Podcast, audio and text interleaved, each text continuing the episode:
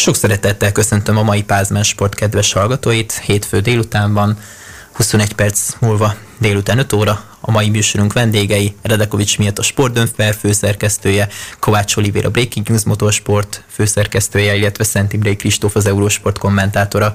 Sziasztok srácok, örülök, hogy elfogadtátok a meghívásomat, a mikrofon mögött pedig Luther Márk. Sziasztok! Sziasztok! Sziasztok! Hát az első bekezdésben mondhatni, hogy ha már cikket írunk, de nem cikket írunk, ezért az első etapban Hát a kedvenc hétvégi sportélményeitekre lennék kíváncsi. Rengeteg sporteseményen vagyunk túl, akár a hétvége kapcsán, akár az elmúlt hét kapcsán, legyen szó labdarúgásról, legyen szó Forma 1 illetve akár az úszó világkupáról, ami ugye a Duna arénában volt. Kicsit most így haza is beszélek most ezzel az utolsó félmondattal. Srácok, melyik őtök kezdi a kedvenc beszámolóját miatt? Hát, ah, nem könnyű dönteni, hiszen azért volt egy magyar-albán mérkőzés, amit megnéztem, hát jól fel is idegesítettem rajta magamat, de azért vasárnap a Nemzetek Ligája döntő egész jóra sikeredett. Előtte megnéztem a szlovák-magyar női kézilabda meccset, ami hát egy kicsikét úgymond döcögöd, de azért végül összejött a két pont. Hát az első fél időben ugye még a szlovákok vezettek. Hát igen, és akkor, szerintem akkor jobban is játszottak, mint mi illetve még hát Csalaci utolsó, hát nem is 25, hanem végül 100 méterre volt, amit hát élmény volt megnézni, ez biztos idegrázós volt az, hogy milyen ováció, fog, mekkora ováció fogadta őt. Már aki látta, ugye egészen konkrétan, de erre majd később ki fogunk térni. Szerintem nagyjából mindent felsoroltál, mi ezen a hétvégén történt, úgyhogy nem tudom, hogy mit hagytál a srácoknak. Hát azért maradt, maradt, főleg a magamfajta benzénvérőeknek. Mielis Norri futamgyőzelme mellett nem lehet szó nélkül elmenni. Csehországban majdnem két év után sikerült, sikerült újra fölállni a dobogó legfelső fokára. Nagyon fontos momentum volt ez Norvi, hát nem csak szezonjában, hanem valamilyen szinten karrierjében is. Kristóf? Na hát igen, az én helyzetem eléggé speciális, mert én csütörtöktől vasárnapig nem is voltam otthon, hanem egy biliártáborban voltam. Egyfajta szórakozás gyanánt is, de felkészülésként is a jövő, sőt most már e hétvégi Open versenyre, ami részt fogok venni, ilyen pool biliárd Open verseny, és, és így nem nagyon láttam sok sportesemény, de én is például Csalaci úszását, búcsúszását mindenképp kiemelni, mert visszanéztem, és azt még így is egészen mm, elképesztő és egyben megható pillanat volt nézni illetve pont a, csináltunk Buzás Gáborral egy ilyen Facebook élő videót, egy beharangozását tulajdonképpen az eheti snooker eseményeknek, meg ami mostanában történt a snooker világában, és előtte pont ment a VTCR futam, és valamennyit én is láttam Mielis Norbi futamával és egyben győzelmével, és azt szintén tényleg tök jó volt tudni, hogy sikerült végre újra nyernie.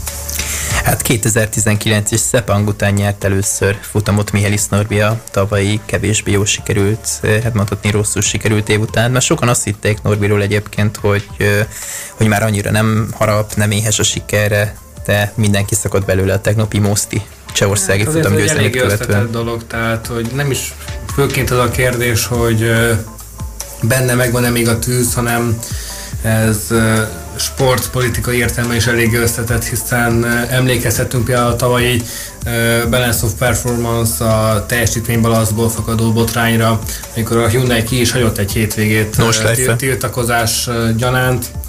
Az idei év is hát jól mutatja a szezon változatosságát, hogy 10 után 10 különböző győztes, és uh, Mielis pedig azon versenyzők egyike volt az eddigi szezon folyamán, aki mindig belekeveredett valamiben minden hétvégén, főleg a rajtoknál. Nem is tudom, hogy hogy lehet valaki ennyire pekjes, hát nem véletlen a 2019-es világkupa győztesről van szó, ugye Mihály Norbi személyében. Tehát az utolsó olyan év, amikor ugye a koronavírus járvány még nem volt köztünk, és nem szólt bele az életünkbe. Ez egy óriási sportélmény volt, szintén ez a bizonyos 2019. december közepi malajziai hétvége. Szerintem azt sem fogjuk soha az életbe elfelejteni. Hát, Ez még talán azokhoz is eljutott, akik annyira nem követik a motorsportokat. Hát igen, többek között ugye hozzám is.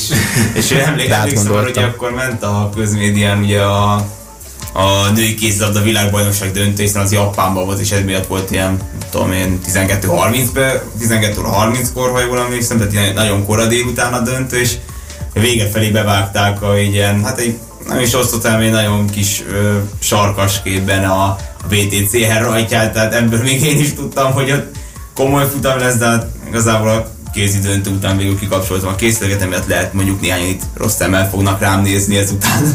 De a Dunavörd adta egyébként a futamot az Eurósport mellett legalábbis a harmadikat, hogyha már a másodikat a biatlon közvetítés miatt azért azt ott eléggé megkortították a piros zászlónak köszönhetően. De a lényegi kérdés az a végére maradt a harmadik futam részén, akkor matematikai esély volt Esteban Guerrierinél, de kétségkívül, hogyha volt olyan pillanat a magyar autósportban, ami, amiről Libabor kifejezés jut eszébe az embernek, akkor az az a pillanat volt.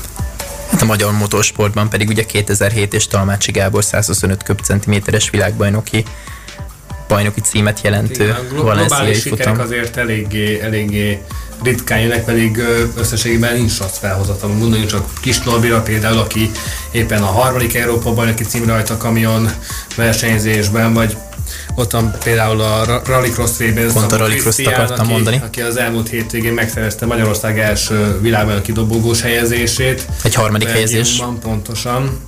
Úgyhogy felhozatal az adott, csak hát ez egy elég összetett kérdés, hogy mikor, hogyan jön ki a lépés. Ezt főként Mieli Szorbi esetében láthatjuk, de Kis Norbit is most mondhatjuk példaként, aki például évekig azért nem tudott harcba szállni a bajnoki címért, mert a, a, a a technika nem volt annyira acélos, de most úgy néz ki a Ravis racing meg az Emánhez visszatérve újra összeáll a történet Mielis Kis Norbi számára.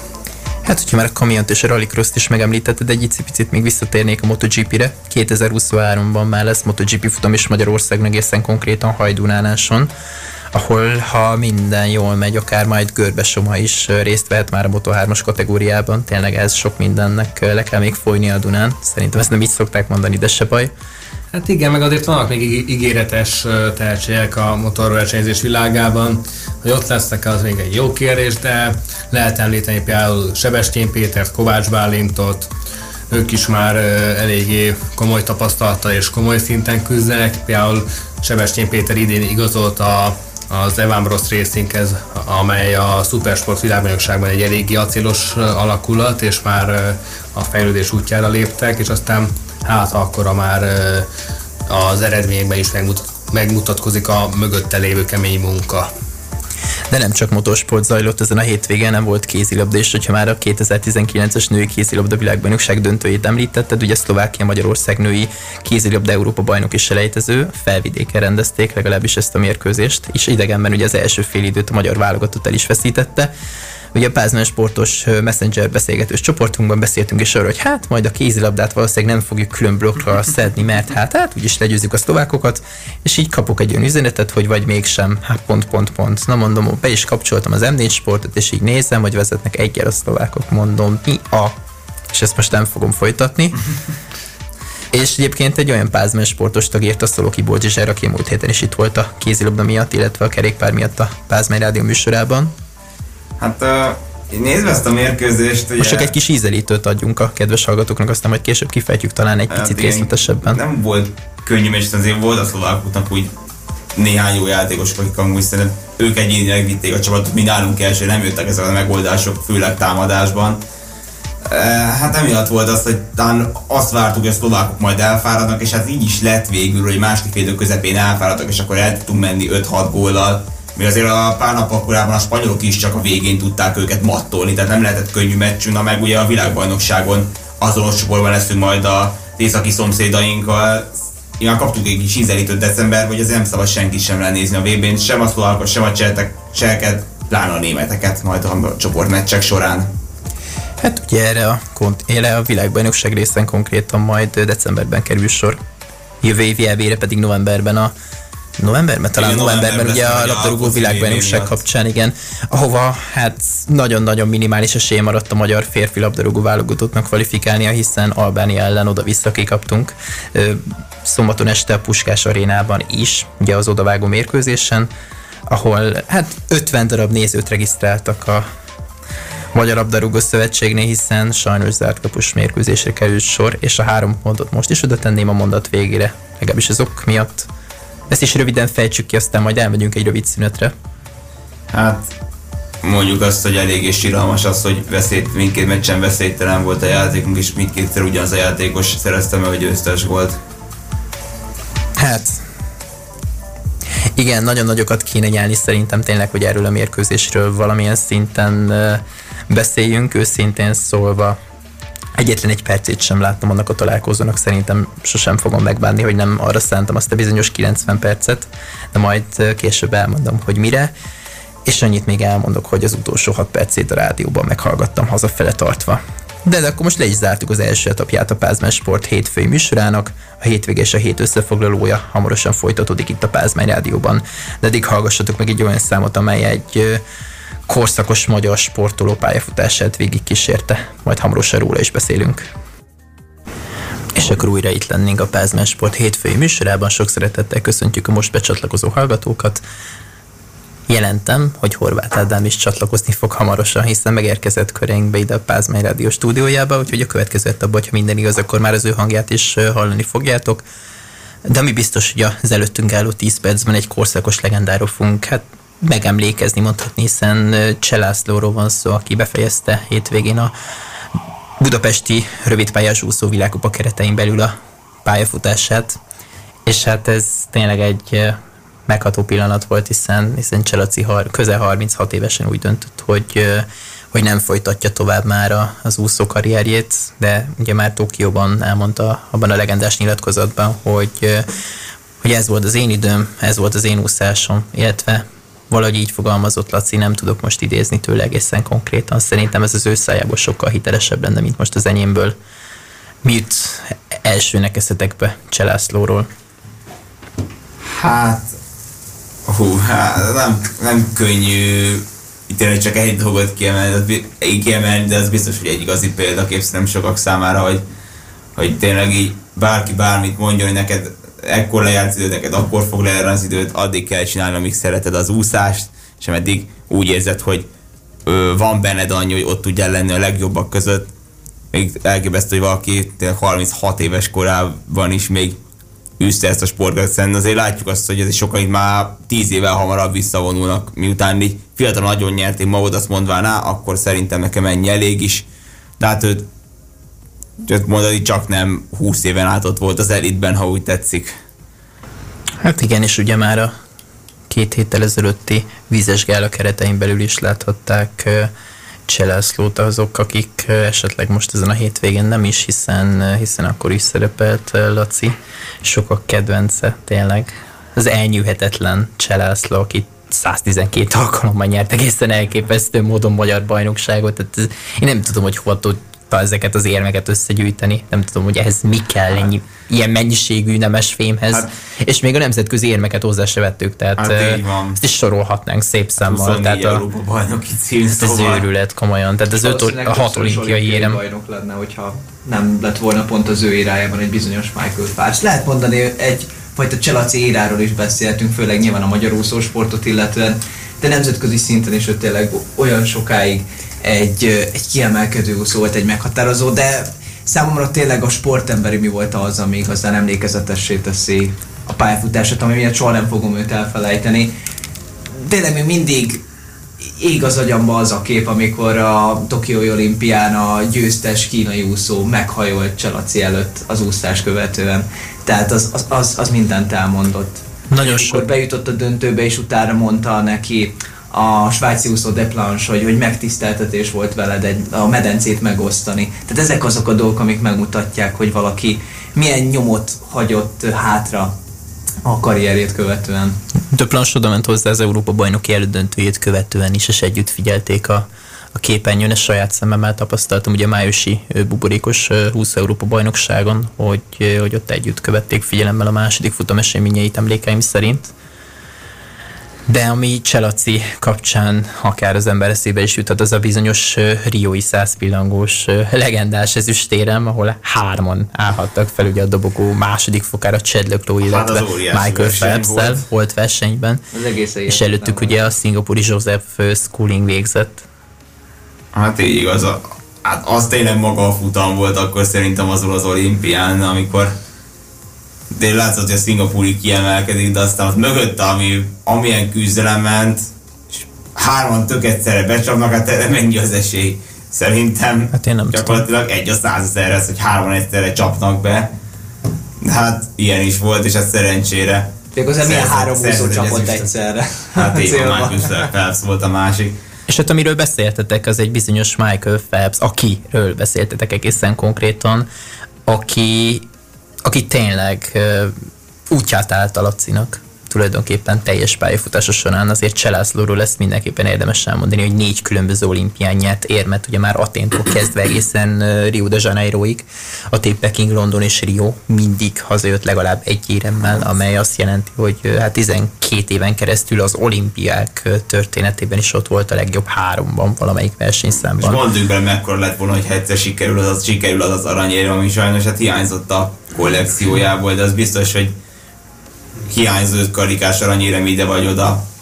Ha valaki, legend, valaki legenda az úszósportban, akkor az ő. Én talán az ő pályafutása pont arra is mutat egy példát, hogy nem tehát, hogy úgy is lehet valaki legenda, hogy akár sosem lesz olimpiai bajnok. Hát mint a fociban, hogy legenda úgy, hogy nem nyer aranylabdát. Így van. Hihetetlen. Úgy egy ilyen ö, ilyen élmény, most eszembe jutott, ha már most a visszavonulásokról beszélgettünk még a blokk elején, hogy ugye ö, ha jól emlékszem, Evgenyi Riló volt, aki olimpia utáni viszonylag fiatalon most bejelentette a visszavonulását? Vagy Anton Csupko, valamelyik orosz hátúszó. Csak hogy 24-5 évesen így döntenek, vagy annó Ruta Merutítja is ilyen volt, aki megnyert mindent így 20 évesen, aztán meg Ők egyetlenül fiatalul vonult vissza. Tehát, hogy nem is ez a legmegfelelőbb szó. Fiatalon, fiatalon visszavonult, Michelaci meg tényleg 36 éves koráig csinált, és még ott volt az olimpián is. Most uh, szóval ritka, egy úszó megér részt vesz 5 darab olimpián is, mert ez nem egy olyan sportúzás, amelyet a végtelenség lehet csinálni versenyszerűen, de Ja, tehát pont Mégis te is mondtál, hogy, igen. hogy igen, tehát a fizikai korlátok is gyorsan fel, fel tudják kemészteni az embert, meg amire szintén tettél egy utalás miatt, hogy, hogy a gyors sikerek után könnyen ki lehet égni. Viszonylag már, már bőven 30 éves kor előtt valaki. Hát és egymást követő 8 világbajnokságon szerzett se László érmet, ez egészen elképesztő tényleg. Brutális. És ebben ugye benne van két világbajnoki cím, és még 2005-ben Montrealban ugye ott Meg 400 vegyesen nem ugye. talált legyőzőre, majd 10 évvel ezt követően 200 pillangon Kazányban sem győzte senki sem. Hát és de 200 pillangóból az olimpiai bajnoki cím lett volna az igazi még Rióban, aztán hogy Budapesten VB ezüst össze 17-ben egész hihetetlen volt. 200 hát pillében van most egy nagy bajnokunk, ugye, Milán Kristóf személyében, szóval abból aztán volt biztosan nem lesz hiányérzetünk, és hát Kenderesi Tamás is. Hát a, időnként van, hogy a nüanszok vele vannak, van, hogy viszont pont, hogy nem. Tehát ő is kicsit pekesebb versenyző ebből a szempontból, de azért is vannak nagyon szép eredményei Szóval, hát az biztos, hogy a 200 pillangó magyar számára, de pont a fizikumról jut eszembe, hogy azért Például egy 400 vegyes nem lehet csak úgy a végtelenségben. Tehát azzal, hogy tényleg hogy nem könnyű sokáig ott lenni a legjobbak között, de azért hosszú Katinkának ez mégis nagyon sok, majdnem 10 éven át sikerült, ha úgy tetszik. Hogy fogalmazhatunk úgy is. Hát hosszú Katinka kapcsán majd szerintem egy későbbi adásunkban fogunk részletesen is beszélgetni. Hát Török Bálinti úszodát is ugye elneveztek már Csálászlóról, ő volt ugye zászlóvivője a Tokiói olimpián a magyar csapatnak, ezt sem szabad elfelejtenünk. A tizedik Európa bajnokságán vett részt ugye Budapesten, hihetetlen tényleg, 2003-tól kezdve, hát majdnem, hogy mindegyik világversenyről ugye éremmel távozott Laci, sőt, már ugye a 2002-es Rízai rövidpályás Európa bajnokságon bronzérmes volt 400 vegyesen Ugye a két vegyes úszószám volt neki kiemelkedő, hátúszásban is vannak érmei pillangószást, ugye ne felejtsük el, hogy 100-200 pillangónink pályafutás végén inkább már a rövidebbik távon volt voltak óriási eredményei, és hát mindig ott volt neki ez a bizonyos fránya mellúszás ugye a vegyesben, ami miatt, ami miatt talán emiatt nem lett ugye Most olimpiai az bajnok. olimpiai döntőbe is, ha nem lett volna mellúszás, akár még az érmekért is harcolhatott volna. Ugye két úszás nem után ott voltál a második helyen? Hát igen, ugye a pillanatban és a hátrésztávja az első száz méter, az neki legendásra jól szokott sikerülni, de hát be is kezdett szépen, és hozta azokat az időket, amiket még ő így 35-36 évesen tud. Ő nem volt az, aki szerintem nagyon jó rajtolt volna, ugye, mert a sprintávok úgy nehezebben mentek neki. Hát 50 pillén is volt annó, ugye világban neki döntője, se felejtsük el. Sőt, bronzérme. Igen. Ö, és ott is azt, azt nem pont egyébként a rajton múlt, hogy nem lett ott is világbajnok. Ez aztán pont abban az évben Kazány. volt, mikor ugye Kazány, Kazány igen, ahol a három pillangós számára ugye aranyezüst és bronzéremmel távozott a totálföldi városból, úgyhogy ja, azért... tulajdonképpen a csúcson talán. 2015-ben 30 évesen egy, spo, egy úszó úgyhogy tényleg állóképességi számokban versenyzett világ életében, tehát azért ezek, ezek azért ám óriási dolgok, amikről itt most lazán beszélünk egy lassan 10 perce már. Tényleg hihetetlen. És még mennyit tudnánk beszélni Cselászlóról. Hát tényleg rajta nőttünk fel tulajdonképpen akkor én még nem is csöppentem bele annyira a sportvilágában. Ilyen képek maradtak meg az aténi olimpiáról, de akkor is már Cselászló neve egyértelműen beugrott. Tényleg megtiszteltetés lenne őt egyszer vendégül látni itt a Pázmás Sport című műsorában. Dolgozni fogok közügyön, ezt megígérhetem.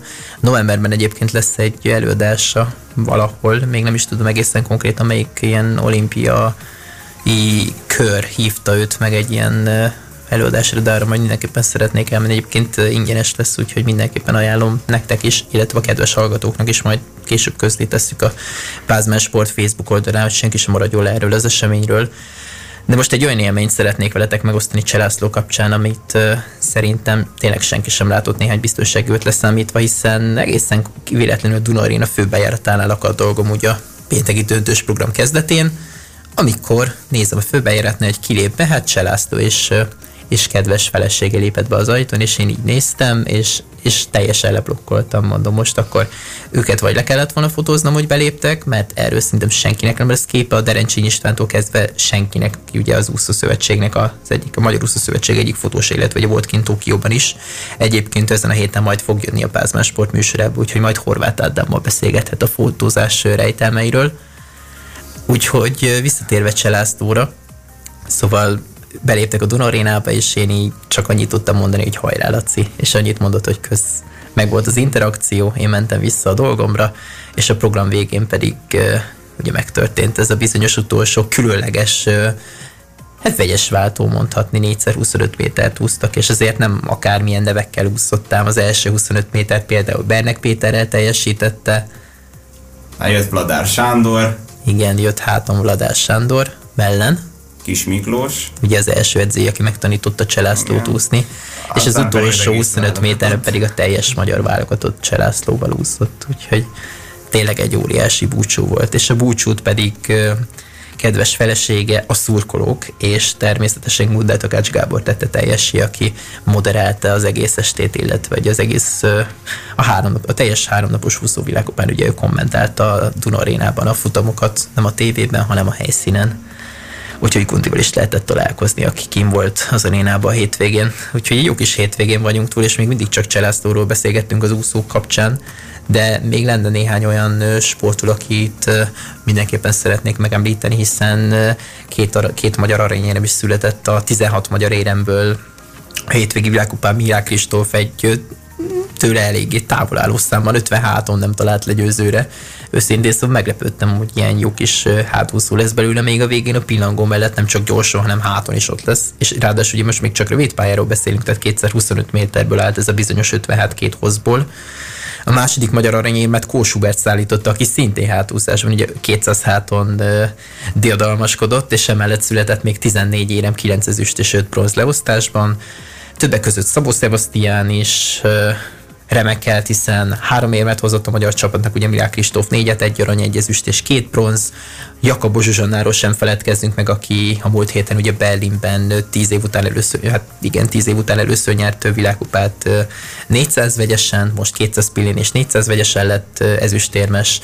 Egy ezüstérmet szerzett Hóló Balázs, Kalmár Ákos és Békési Eszter is, ugye 400 vegyesen, 1500 gyorsan, illetve 200 mellen, és volt tulajdonképpen egy meglepetés ezüstérmünk a Mix 4x50-es gyorsváltóban, ahol Szabó Sebastian, Milák Kristóf, Pádár Nikoletta és Jakabó Zsuzsanna kaparintotta meg a dobogó második fokát. És ami teljesítette a tévénézőknek az élményt, az olasz Anna, aki az eseménynek a szakkommentátora volt az M4 Sporton, ugye Varga Ákos mellett, úgyhogy tényleg egy jó kis úszó hétvégén vagyunk túl, srácok, az elmúlt néhány napban. Nem tudom, hogy mennyire követétek figyelemmel a versenyeket, akár az oldalamon, akár a tévében, akár a helyszínen. Én mondok egy negyediket, mert én az MTV szerkesztőségét. Na jó. Hát, Ugye helyszíni kommentálás volt, tehát Facebookon. ezek szerint... Mondom, visszanéztem Cselaci búcsúszását. Azt, azt én semmiképp nem akartam kihagyni, legalább, ha nem is élőben, de így visszanézem mindenképp. És hát tényleg nehéz szavakat találni. Nekem Vladimir Morozóval akadt dolgom nagyjából akkor, amikor illetve beszélgettem vele nagyjából a úszásával, a utolsó úszásával párhuzamosan, és emlékszem, mikor a két bemelegítő medencés tévé előtt megálltunk mindig, és két-három másodpercig így nézte, hogy hát akár korábbi vetélytárs, bár annyira ők nem úsztak hasonló távokon, pályafutása utolsó métereit szelte ugye Duna arénában, és én így meséltem neki, hogy hát ma Malaci utolsó úszása. Mondta, persze, ismeri, tudja, kiről van szó, egyébként kívánom beszél angolul az oroszok bronzér, olimpiai bronzérmes úszója, aki egyébként rövid pályán tényleg hihetetlen teljesítményre képes, ő ugye átesett most a Covid fertőzésén, úgyhogy sajnos annyira Tokióban sem jött ki neki lépés, egészen konkrétan olimpiai döntőket mondhat magáinak, és érmet nem szerzett. Úgyhogy ennyit most a budapesti úszó hétvégéről, és hamarosan folytatjuk majd olyan témával, amivel kapcsolatban talán majd többen is hozzá tudtok majd szólni itt a Pázmány Rádióba. Tartsatok továbbra is a Pázmány Sporttal.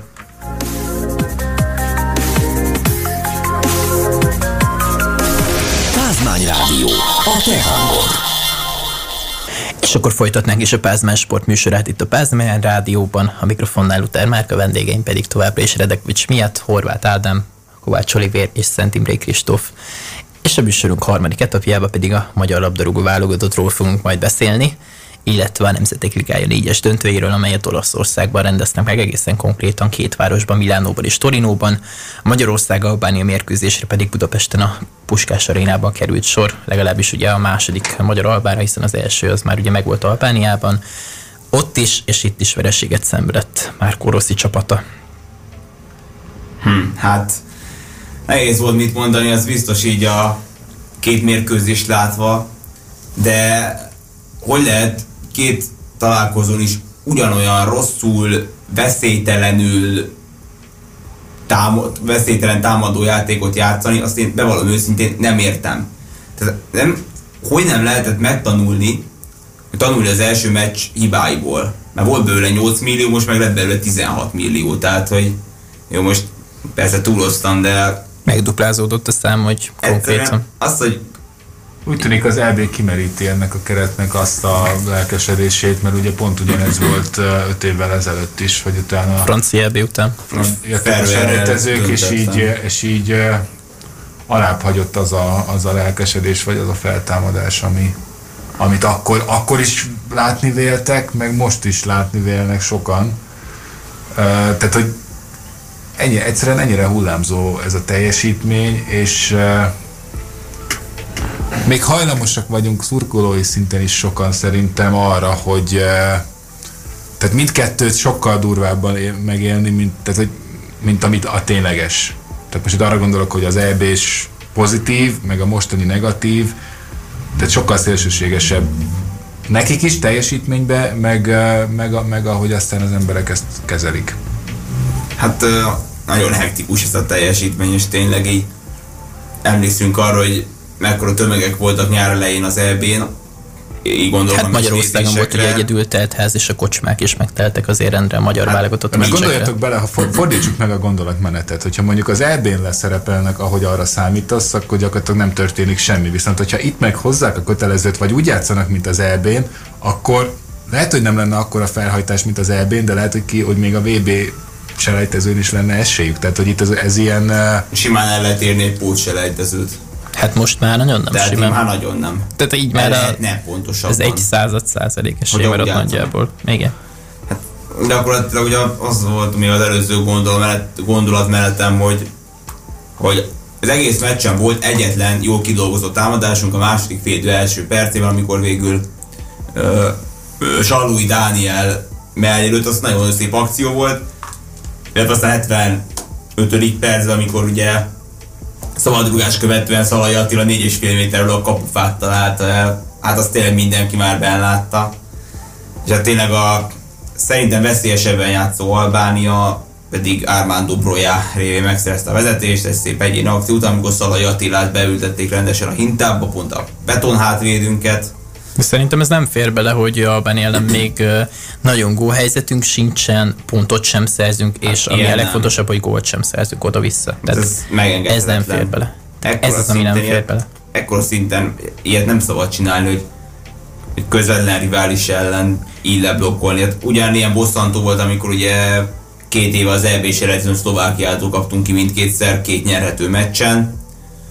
Hát az ott is egy olyan csoportban lettünk negyedikek, amely, a negyedikek, amelyben simán lehetünk volna szerintem másodikak is. De oké, okay, a pótselejtező, meg a Nemzetek Ligája azért megmentett minket, hát igen, és sikerült. A Nemzetek Ligája, itt még arra is kevés az esély, ugye Csehország nagy valószínűséggel a Nemzetek Ligájából fog kijutni, és Ausztriá van kéne reménykednünk, hogy megveri a csoport ellenfeleit, de hát már ott is négy pont hátrányt kéne eltüntetni a három forduló alatt, ami majdnem ugye lehetetlenne hát ugye, az ugye Velsz és Csehország ugye két csoport első volt, a B divízióban ugye egy csoportban vannak, és ugye előttük van Belgium torony magasan, Igen. ott valaki második lesz. Igen. Kérdés, hogy kés, akkor egy csoport első menni fog. És ugye ketten mehetnek onnan. Igen, ugye Ausztria meg szerintem direkt erre megy, hogy az NL úgy is megmenti őket, és ők erre mennek, hogy az NL megmenti őket, mert most ugye azzal a Skócia ott megverte Izrael utolsó utáni pillanatban egy McTominay Az nekünk nem hiányzott.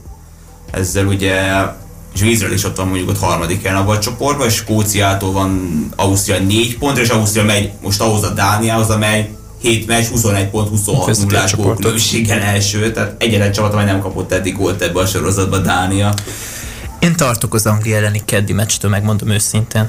Hát, nehogy egy nagyon csúfos vereségbe fussunk bele. És nehogy egy olyan meccs legyen, mint annó ugye volt a, a holland-magyar 8-1.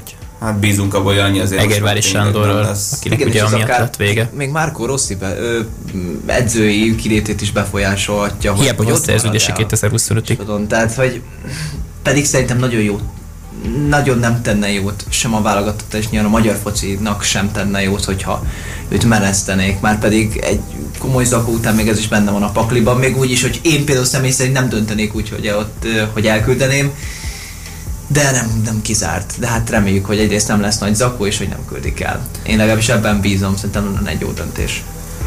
Én is ugyanabban bízom, hogy már Koroszi meg tudjuk tartani legalább a 2024-es EB-ig. Vele mindenképpen még szerintem egy EB-re kiutás biztosan benne kell, hogy legyen a paklival, mert ezt a VB-t elengedjük. Tehát nagy döntés előtt fognak állni a selejtező sorozat után, hogyha éppenséggel rossz marad a kapitán, már pedig így legyen, hogy kik legyenek azok, akikre számíthatunk, kik azok, akiknek megköszönjük, kik azok, akiknek viszont nem. Ez Persze baj. nincs akkor a merítési lehetőség, mint mondjuk egy francia válogatottnál, de az hogy a játékosaink hozzáállása nem volt olyan ezeken a VB selejtezőkön hát, most szeptemberben és októberben, mint az EB. És folyamatosan így mentek ezekbe a kvázi gödrökbe, tehát folyamatosan ásta alá az önbizalmukat ezek a meglepő vereségek, ugye a, a nagy vereség Angliától, aztán Albániától egyszer, aztán most már kétszer. Ja, Anglia ellen még nem is lenne tényleg nagy probléma, azért De ott is nem egy rossz csapat, bár igen, hát, az is ott a játékképes sem úgy alakult ott hát, már. A volt nálunk a labda kis túlzásra, és hogyha a selejtező első rész ugye márciusban volt, és akkor ugye volt három meccsünk, amikor egy nagyon rossz percünk volt, ami, ami, ami miatt pont nem tudtuk legyőzni Lengyelország, pedig egy simán nyerhető meccs lett volna. És hát persze, akkor tudtuk, hogy oké, okay, van ez így, Angliától persze valószínűleg kétszer kikapunk, ez így lesz, de az, hogy Albániától is kétszer kikapjunk, hát hiszem, egyszerűen ilyen, ilyen nem férhet bele. És milyen játék az túl. Tehát nem az, hogy széttámadtuk volna magunkat, szélő a kapujukat, aztán mégis nekik van szerencsük, hanem ők voltak azok, akik többször próbálkoztak. Hiába próbáltunk mezőnyfelényt kialakítani, hogyha egyszerűen veszélytelenül játszunk, akkor hiába a mezőny fölé nem fog az semmit se érni. Igen, tehát az, hogy konkrétan alig volt helyzetünk, ez, ez magyarázhatja azt, hogy a hit és talán inkább az önbizalom az nagyon megcsapant az, az egész válogatott. Hát nem tudom most mitől adhatták fel amúgy így hirtelen az egészet, hogy ebben a csoportban gyakorlatilag, gyakorlatilag tényleg tudtuk, hogy három csapat pályázni fog a második helyért. És szerintem nem mondanám, hogy elérhetetlen lett volna előzetesen. A lengyel vállalattól azt mondják, hogy oké, ott egy Lewandowski, de amúgy messze nem olyan erős, mint 2016-ban, és azt mondják sokan, hogy a világ legtúlérke, legtúlértékeltebb válogatottja, az biztos, hogy a, biztos, hogy a top 3-ban ez szinten ott van. Már, hogy Albánia így suranópályáról meglepjen bárkit is, hát azért van egy olyan tendencia, hogy ott ugye nagyon sokan Svájcban ülnek fel, hogy sokkal jobb azért a képzés, meg az életszínvonal, ott korosztályos válogatók, és a mennek felnőttként Albániához, és akkor így Hát ugye 8 széria játékosok van, ezt ne felejtsék, hogy nekünk pedig négy Bundesligásunk és befejezve lett volna ötödik, ugye Szalai Ádám, aki Hát igen, nem játszott, miatt igen, sérülés miatt. De akkor most térjünk ki egy kicsit a Nemzetek Ligája négyes döntőjére, így még a focis blokkunk végén, hiszen Franciaország hát legyőzte Spanyolországot a pályán, de gyakorlatilag ott a harmadik gól az egy ki úl nagy les volt. Hát amúgy ugye az biztos, hogy Bappé lesről indult, csak hogy ott Jerry Garcia beleért a labdába, és az volt ott a jó kérdés, hogy na az most úgy megjátszott labdának számították, és akkor nem les, vagy csak véletlenül ért hozzá, és akkor úgy viszont les. A Varszóvában előbbi mellett döntöttek, így emiatt döntöttek, emiatt Döntöttek úgy, hogy Franciaország volt a Nemzetek Ligája győztese konkrétan. Hát körülbelül igen, tehát szerintem nem mondom, hogy fair volt, mert... Én nem láttam élőben azt a gólt, de azt láttam, hogy a egy halom mérges jelben mondom, mi történt amúgy, itt már megint, és utána néztem vissza, és rájöttem. Én, hogy... én szerintem ezt beintettem volna lesnek, nem hiszem, hogy ezt Eric Garcia megjátszotta volna azt a labdát. Hogy ellenfélről kapod a labdát szándékosan, akkor az ugye nem les. De így viszont én azt nem érzem igazságosnak, szerintem, hogy ezt megítélték volna, főleg egy ilyen meccs már oké, nemzetliák nincs akkor a presztízse, de akkor sem már időn el egy trófea. És hát ugye a döntőt azt Milánóban rendezték, a bronzmeccset pedig Torinóban, ahol uh, Olaszország pedig legyőzte hazai pályán Belgiumot, aki még mindig vezeti a FIFA világranglistát, egészen hihetetlen módon, én nem tudom, hogy mikor fogják tőlük átvenni a vezetést. Soha nem nevű csapat Belgium, az egyszer biztos. Ez olyan, mint régen Karolin Wozniaké, mikor a női tenisz világranglistát vezette Grand Slam győzelem nélkül. Hát, de aztán neki meg lett a Grand Slam. Bizony, bizony jóval később, amikor már nem is volt világ Csak összejön a belgáknak is valami. hát jövőre a Katar jövő megpróbálkozhatnak vele. Hát egy eléggé szokatlan időszakban lesz abúgy is, úgyhogy majd lehet magyarázni, hogy hát valakinek ezért nem jött ki a lépés, mert vagy télen játszanak, nem fél évvel később, ugye, mint hogy játszanak amúgy a VB, de hát ugye Katarban lesz, és nyáron ott meg tényleg elviselhetetlen a hőség, de szerintem november-decemberben sem lesz sokkal hűvösebb. Hát furcsa egy kicsit ez, hogy... Így legalább már lehet nappal is játszani majd, mert hát ha nyáron lenne, akkor gyakorlatilag éjszaka kéne az összeset lejátszani. Hát a darts világbajnokság előtt még sor kerül majd egy kézilabda Európa bajnokságra, egy labdarúgó világbajnokságra, és azt követően majd két darts világbajnokság, erről fog majd szólni 2022 vége, de most elmegyünk egy rövid szünetre, hallgassátok Johnny Clayton bevonuló zenét itt a Pázmány Rádióban. Pázmány Rádió, a te hangod.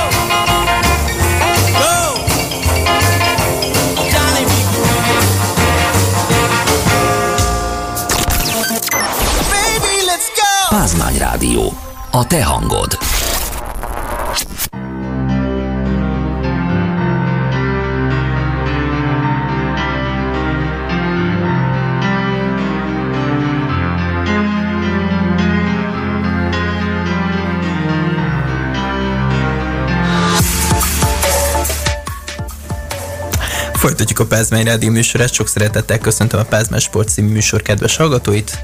A mikrofonnál Utár Márka, vendégeim pedig továbbra is Radakovics miatt, Horváth Ádám, Kovács Oliver, illetve Szent Imré Kristóf. Még mielőtt így felcserélném a neveket, inkább picit visszafogtam magam, nehogy valakinek kereszt, illetve vezeték nevét összecseréljem. Hogyha már Johnny Clayton bevonuló zenéje, akkor említsük meg, hogy a World Grand Prix szombaton befejeződött, az egyik legnagyobb presztisű Dátszos esemény, amelyet két Velszi játékos játszott, mármint hogy a döntője, amelynek döntőjét ugye két Velszi játékos játszott, a világbajnoki címvidő és a világ első Gervin Price, illetve Johnny Clayton, akinek ez a bizonyos 50-es évekbeli bevonuló zenéje van, amely egész legendás lett. A Sport TV kommentátora Barta Zoltán is hihetetlenül tudja ropni rá táncot, mint ahogy Zigehen Medárd videója is megmutatja ezt a Sport TV Facebook oldalán az egyik kommentben. Ezt most muszáj voltam elmondani, srácok. Mighty Medi. Igen, akár így is mondhatnánk, hogy Mighty Medi. Mennyit láttatok ebből a bizonyos World Grand Prix-ból? Viszonylag sokat.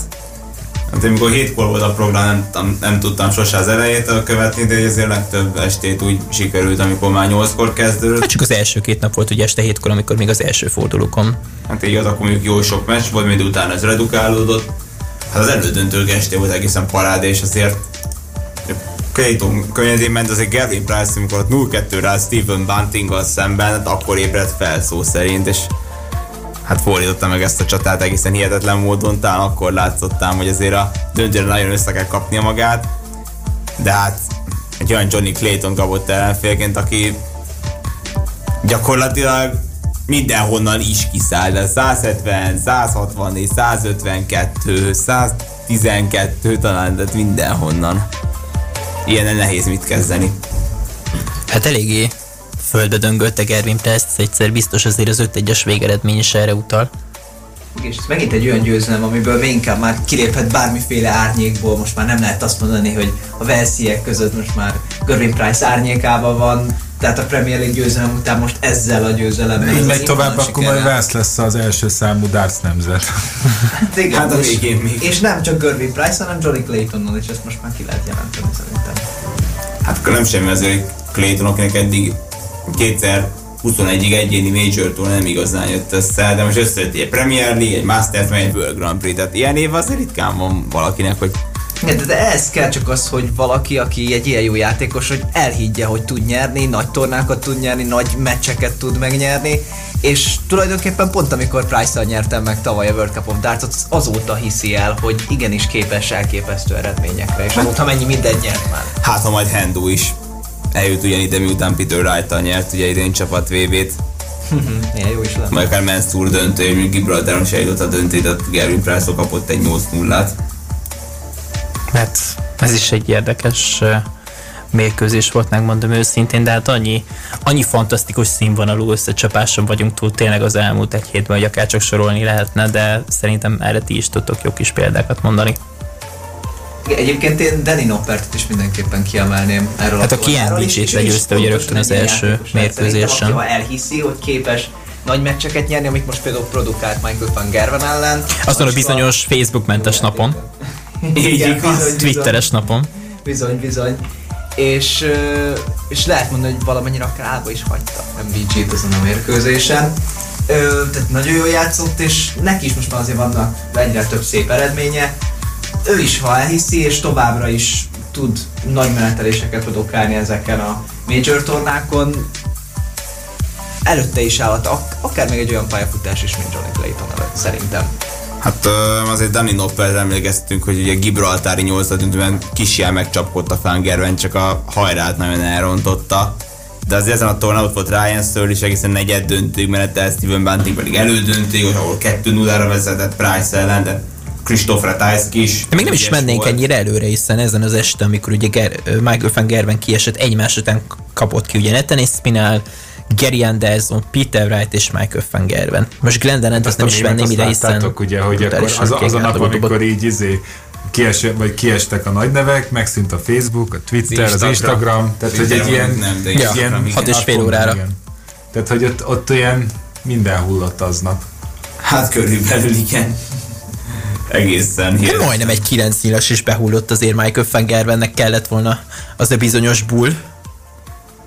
Hát az hát a igen. Grand Prix kell a bull, mert különben ugye dupla beszállóval másképp nem megy. De a 9 nyilast ugye Gerben nem tudta megdobni végig. Hát ugye a Grand Prix azért látszott azt, hogy nagyon lúti ez a dupla beszálló, tehát hogy tényleg első három nyílból nem száz be, akkor gyakorlatilag lőttek az egésznek. Megvan a 161, mármint hogy legérkezett ugye Michael Fengerben 160, 180 és 161-re dobta azt a bizonyos tripla 20-at, tripla 17-et, és akkor a bulla végén a 25-ös landolt.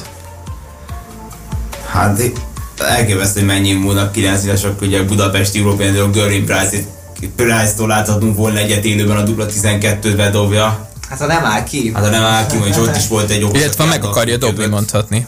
Mert ugye mondta, hogy annyira nem is akarta megdobni. Hát. Ó, ezt már lehet, hogy csak süket elég. Hát utólag én is ezt mondanám.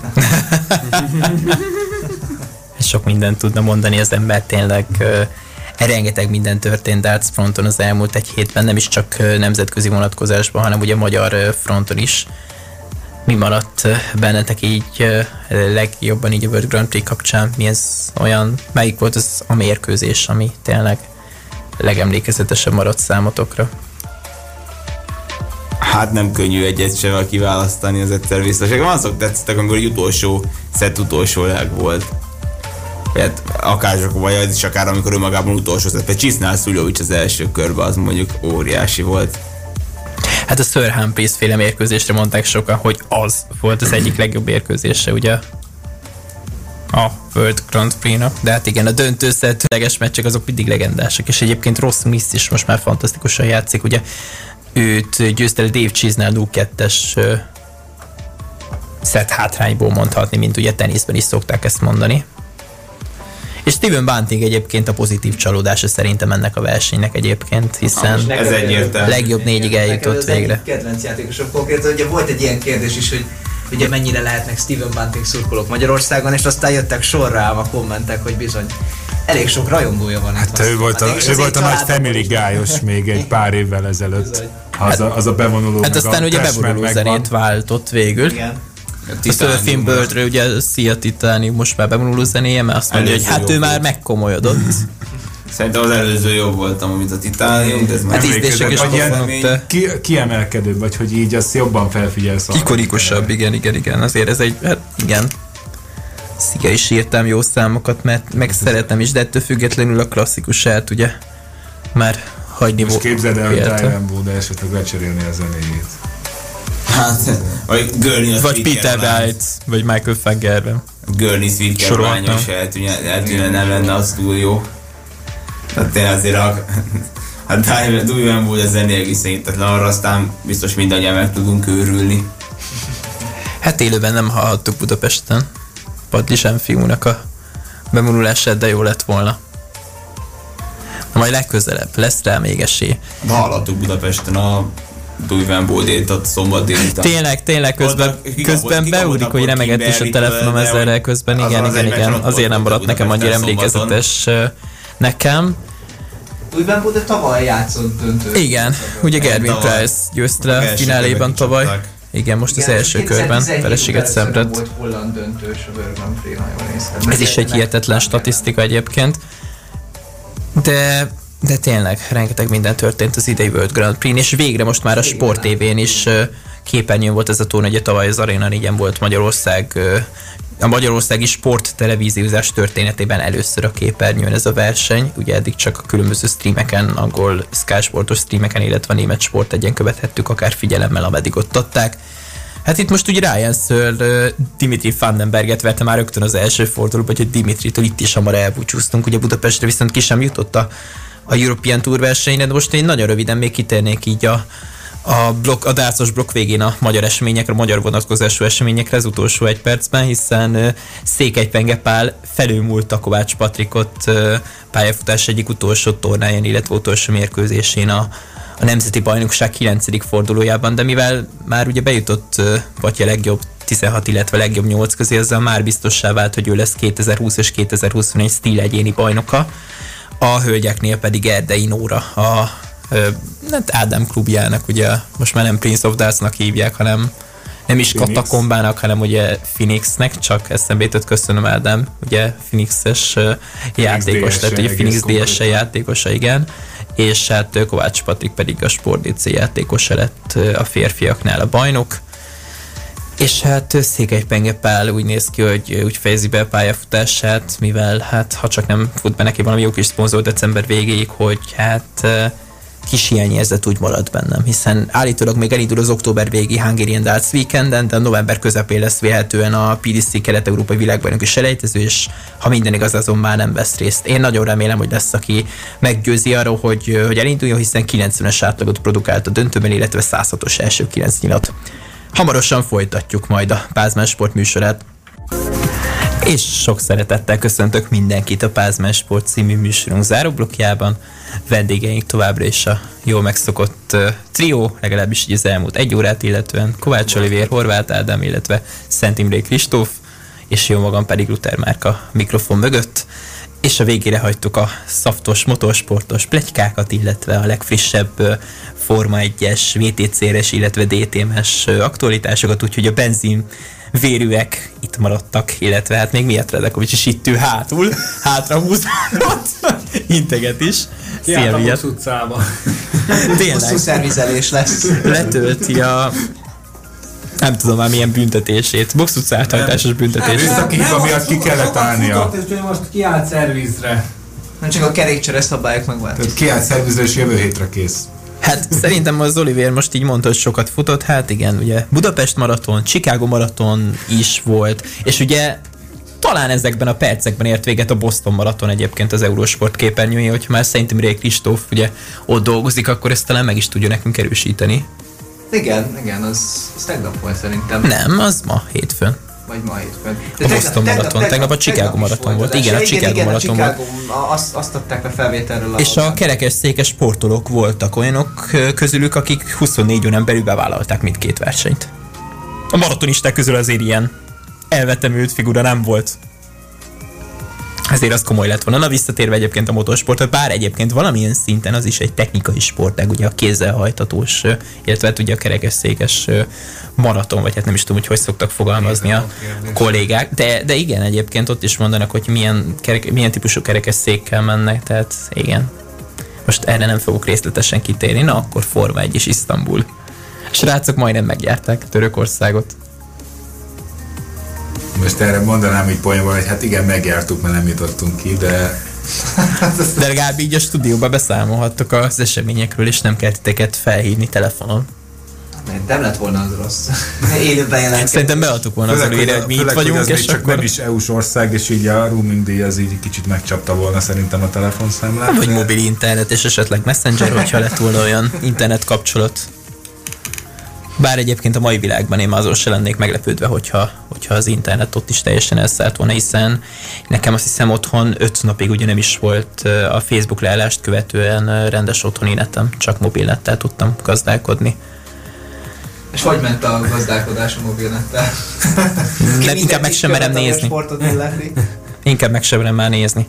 Technika ördöge. Na akkor Törökország. Ami viszont ez a elkerült minket, teszem hozzá ahhoz képest, hogy előzetesen milyen versenyre volt kilátás, pláne a tavalyi, tavalyi történések ismeretében, hát ahhoz képest eléggé lapos, lapos történéseket kaptunk itt. Lényegében egy, nem, nem is tudom, hogy hova tegyem, egy elképesztően sima Bottas győzelem ezen a taknyos pályán. Mindenki célba ért, sőt, valaki még kereket sem cserélt verseny közben. Esteban Ocon. Igen célba is ért a tizedik helyen, úgyhogy még pontos, pontot is ért neki. Egyébként erre utána a nagy statisztika rajongók szerint legutóbb a 97-es Monakói nagydíjon volt példa, a szálló Monakóban hajtott végre valami hasonlót. Hát, és újabb De fordulat. technikailag olyan futamok voltak, amiket box kiállás nélkül teljesítettek. Hát jó, például ugye? ott Belgium is, hogy van a két körével. Nem a, nem a Belgiumra gondolok, hanem nem, egész, táv, vagy egész távos futam, ugye amikor a piros zászló alatt cseréltek kereket, azt hiszem 16-ban 16 talán, az Ausztrália? talán ott Grozsán volt úgy, most nem esküszöm meg rá, hogy előtte ilyen esős futamokon De miután ott volt. behajtottak a box utcába, szerintem annak számították. Ott a box utcában box kiállás- ja igen, box kiállásnak És ilyenkor a lifetiming is uh, egyest oda beszokta írni. Versenyzőknek Igen, de technikailag is nem. Hát technikailag nem volt, de itt megint az a hogy a Forma egy hajlamos elveszni a statisztika úttestében, tehát ugye bár erről idén már voltak viták, akkor most a időmérő győztesének kit tekintünk, a normál időmérő edzés győztesét, vagy ennek az újított sprint kvalifikációnak az első Inkább sprint helyezettjét. futam, És és nagyon akkor- nem szeretem a sprint És kvalifikáció akkor még arra, és akkor még arra ráküldesz egy ilyet. be. De gondolj bele, nem, van egy időmérő győztes, meg van egy sprint quali győztes, és akkor a harmadik, aki egyik, egyiket se nyerte meg, de a büntetések után ugye ő indulhat a polból. Igen, Tehát, igen. hát ugye ez nézd, volt Monzában, csak azért. Hát nézd, hogy a sportsajtóban a totógyilkos kifejezés már elterjedté vált, akkor ezentúl jön a statisztikagyilkos kifejezés is. Nem tudom, hogy Oliver mennyire szoktad egyébként a motorsportos statisztikákat bújni, így az éjszaka Változó, változó időközönként. De térjünk vissza az isztambuli eseményekre szerintem. Jobban Ugye tesszük. bár, ugye bár Válteri Bottas... Na, a második futam volt idő, hogy mindenki célba érkezik ott. Igen, igen. És Egyetlen egy úgy, technikai meghibásodás sem volt. úgy, hogy erre az elmúlt 71 évben összesen 12-szer volt. Például ez, ez volt a 12 És a 12-ből Mondjuk azért, kettőt az hogyha idei szezonban tudhatunk 15 évet magáénak. Akkor abból egy 10 megvan a 12. Igen, igen, De igen. Mondjuk na- nagyon közrejátszik az, hogy ö, valamilyen szinten a technikai elvárások azért ö, szigorodtak, tehát ö, most már nem az van, hogy akárhány motort itt ö, büntetlenül el lehet, ö, el lehet pocsékolni, meghatározott ö, elemek vannak, ugyebár most ennek esett áldozatául Lewis Hamilton, aki 10 rajthelyes büntetést kapott a belső égésű motor cseréje miatt, ez ott a negyedik ebből a komponensből neki, és a 11. helyről rajtól végül 5. lett, így most újra ő van az üldöző szerepében, ugyanis Max Verstappen második lett, de nem tudta fölvenni a harcot Bottas, ahol ott azért ennek az ellenkezőjére lehetett számítani, mondom, főleg Bottas tavalyi formáját látom, amikor vagy ötször kicsúszott a pályáról, 14. lett, pontot sem szerzett, úgyhogy most egy meglepő arcát mutatta a finn, tehát Verstappen most 6 pontos előnyben van, de ettől függetlenül, hogy Hamilton utára 2016-ban Rosberg szemben volt ennyire szorult helyzetben a VB arcot tekintve, azért ez nem lesz egyszerű menet a Red Bullnak, tehát Bottas, kicsit kössük össze a blokkokat. Bottas teljesítményt esküszöm hozzá lehet mérni a magyar válogatotthoz, mert fociban, mert konkrétan a legjobb napjain látjuk Bottaszt, hogy milyen fölényesen nyer futamot, a legrosszabb napjain meg pont most hoztad fel egy évvel ezelőtt, ugyanezen a pályán, ugyanilyen körülmények között hatszor hát hogy elég, el, elég lenne csak visszamenni Szocsiba, ahol a még jött eső úsztatta be őt a pontszerző. Igen, és az ráadásul csak két héttel ezelőtt volt. Szocsi előtt két héttel meg szintén egy olyan monzai talolást csinált, ahol szint csak a hátrasorolása miatt nem futamgyőztesként. Szerintem az egyébként a legjobb hétvégéje volt valaha az a Monzai Bottasnak. Hát igen. Tehát, hogy annyira, ez is annyira hullámzó, és egyébként ilyen szempontból Hát az Alfa Romeo-nál, hogyha pont jókor hullámzik, és föl, pont akkor van fönn, amikor egyébként szerencséjük is van, mert olyanok a körülmények, akkor sok pontot lehet vele szerezni. Ha nem, akkor meg... Akkor meg Igen, ilyen szempontból az Alfa Romeo-nak jól fog jönni Bottas, mert uh, azt azért nem lehet rámondani, hogy rossz pilóta lenne. Inkább egy ilyen középerős, aki, aki az Alfa Romeo-nál mutathat uh, igazán kimagasló teljesítményt, Hát de- de ahhoz szerintem szerencse is kell. Hát tehát, hogy persze, tehát persze. azért Hát arra is egy, kell csapni. tehát mondjuk egy, igen, de mondjuk egy, tehát És nem mindenki tud, például Nico Hülkenberg sosem tudott érni nekkel, szerencséjével. Nem csak most az jutott eszembe az Alfánál, hogy ott azért például a Raikkonen sokkal stabilabban teljesít, még hogyha nem is annyira erősen, mint a csúcsformájában, de azért van, van annyira stabil, hogyha lenne néha szerencséje, akkor azért sokkal több pontja szerintem lehetne. ez a arról is még, hogy Raikkonen éppen az a melyik lábbal kell fel. Igen, meg neki szerintem a tempója, meg picit a motivációja is. Igen, tehát már Ferrari- években is Raikkonen motivációja látványosan ö, alá hagyott. Tehát talán egy-két szezon volt, amikor az aktuális csapattárs nem tudta annyira elverni őt. Tehát ilyen szempontból már nem azt a Raikkonet látjuk, akit látunk, mit tudom én, még a Lotusban akár. Nem is véletlen, hogy... Ez nem is várható. Ne, hát ne, nem is várható egyrészt, másrészt ezt Raikkonen is érzi, ezért is vonul vissza évvégén. Mondta, hogy ha annyira itt akarna maradni, akkor versenyzőként maradna, itt őt ilyen ö, nagyköveti, meg tanácsai adói szerepekkel eltraktálják. Vagy maximum ilyen home office tanács.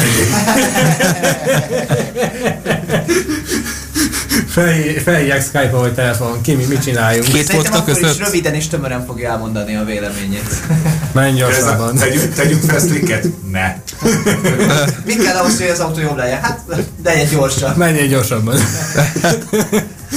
Jó, azért majd évvégén szentelünk majd Kimi Räikkönennek egy külön műsort szerintem, ugye Áda? Mármint, hogy vodkával? Úgy. Jégkrémmel. Kettőt egyszerre. Vodkás jégkrém az, hogy, hogy mondjam, kicsit... Vodkába már Gyomorforgató. Vodka bármikor jöhet, ezt te is tudod. De majd csak adás után. Természetesen. De egyébként a Forma maradva még uh, volt egy jó kis trollkodás is egyébként, ugye a Red Bull hozott egy ilyen fehér festést, és ugye annak idején a Mercedesnek ez nagyon nem jött be, amikor ilyen fehér festéssel 19-es névet nagy díjon. Igen. Red Bullnak most ehhez képest egyébként szerintem egész jól bejött. Ez Ahhoz képest, hogy milyen lépés hátrányban voltak végig, egy kettős dobogó az... Igen, és azért mindenképp említést ér Sergio Perez teljesítmény, aki nagyon szépen kivédekezte. Igen, igen. Most Perez hozta a kötelezőt, amit a Red Bull egyébként egész évben várna a mexikóitól. Legnagyobb haszna lett volna, hogyha úgy kiüti Hamilton, hogy nullázik. Bottas Egyébként Perez önbizalmának azért mindenképp jót tett, hogy végre most sikerült mindent kihozni. Hát, nagyon rég volt erre példa, hát azért utána a francia nagy regionál dobogóra, ami azért egy Red Bull pilotaként azért ennél több várható el nem csak, hogy azóta nem állt a bogón, hanem sokszor esett kell. Igen, igen, igen. Néha szerencsétlenség miatt... Hát Szocsiban azért már jó helyzetben volt. Igen, ott az ő versenyt is az eső. Ott egy dobogót vett el azért az esőtől szerintem. Igen, Na, hát mint tudjuk, az autósportban haval kezdődő mondatok az, az nagyjából olyan... A teljesítményt, a teljesítményt kérdezted, ezért mondtam, hogy Szocsiban már jó volt Persze, persze. Igen, a teljesítmény rendben volt, az eredmény az megint egy más kérdés, de most Perez nem bugdácsolt, legalábbis a futamon. Tehát most azt láttuk tőle, amire a Red Bullnak egészében hogy szüksége lenne konstansan, hogy ott van Verstappen mögött, de még nem pont a nyakán, akit kell, azt föltartóztat. Egyébként érdekesség, hogy az időmérő edzés után eh, Helmut Márkot kérdezték Verstappen és Hamilton helyzetéről.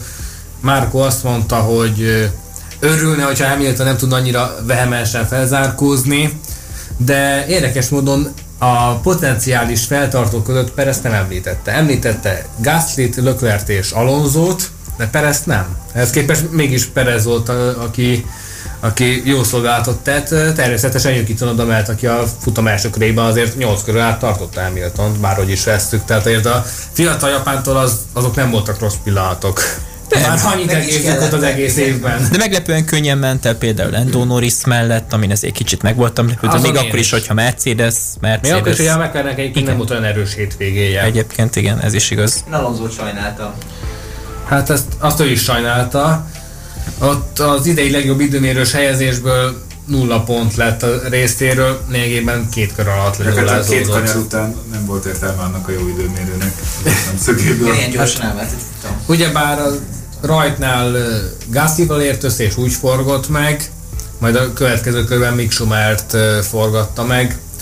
Érdekes módon a, a stewardok azonos szankciót rúgtak ki mindkét esetben, holott előbbi eset kapcsán még Alonso is vitatkozott az, hogy Gasly büntetést érdemelt volna mert ott egy egyértelmű elsőkörös szituáció volt, amit egyébként sokkal lazábban és elnézőben szoktak kezelni a felügyelők, ezért is meglepő ez a büntetés, mert nem egyébként nem is volt hova mennie, tehát a körülmények sem voltak annyira Az a VTC is biztosak. figyelembe, hogy első kör, amikor szankcionálni kellett.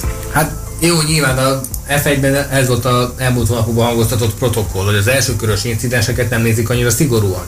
Ehhez képest most ö, egy erősen véleményes büntetés kiosztottak Gaslynak, oké, okay, hogy csak 5 másodpercet, de, de, de e, például ennél egyértelmű volt az Alonso Sumár találkozó, tehát ott Alonso egyértelműen megforgatta Sumárt, és ez nem a, a, a rajtutáni tömörülés eredménye volt.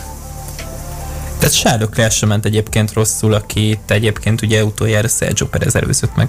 Konstans kiegyensúlyozott teljesítményt nyújtott. Sokáig még kinn is volt a, a leronyolódott, szinte slickesen ronyolódott intermédiát gumika, aztán végül kioszták, és... Hát Hamilton is sokon maradt kint, ugye csak tovább Hamilton néhány körrel. Igen.